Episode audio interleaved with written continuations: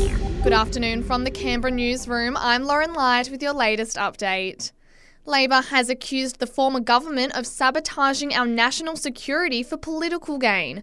It comes after a report suggested it pressured Border Force officials to release info about the intercept of a people smuggling boat against their advice on election day.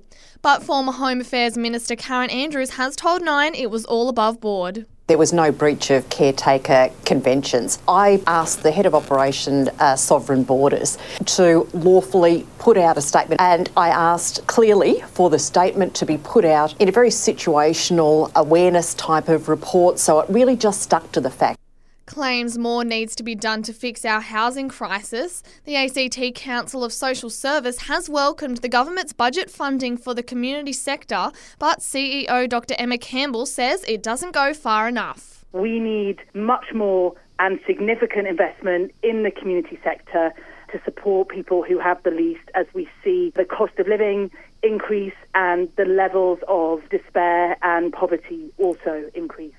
They're calling for major investment in social and affordable housing. Ukraine and Russia have signed a UN backed deal to allow the export of millions of tons of grain. It's currently locked up in blockaded ports, and it's hoped the move will avoid a potential global food crisis. The US president is continuing to be monitored after testing positive for COVID.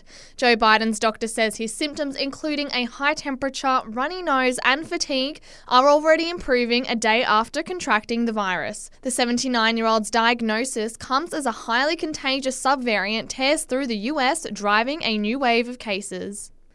Two in five Aussie homes are worth less than they were three months ago. That's according to CoreLogic, with some taking it as a sign the property boom is finally ending. But with interest rates tipped to rise again next month, those looking to buy are being urged not to wait. The Splendour in the Grass Music Festival at Byron is going ahead today after it was washed out yesterday.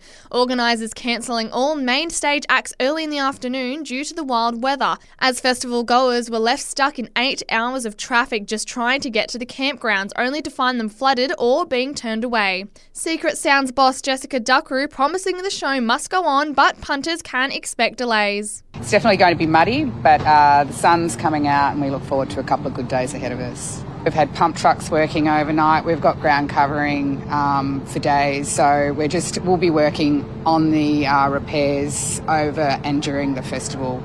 She also says refunds will be made available in the coming days. And we've reached an important milestone as we count down to the 2032 Brisbane Olympics. In exactly 10 years' time, the opening ceremony will be getting underway. And that's the latest from the Canberra newsroom this Saturday. Check back in again tomorrow morning for our next update.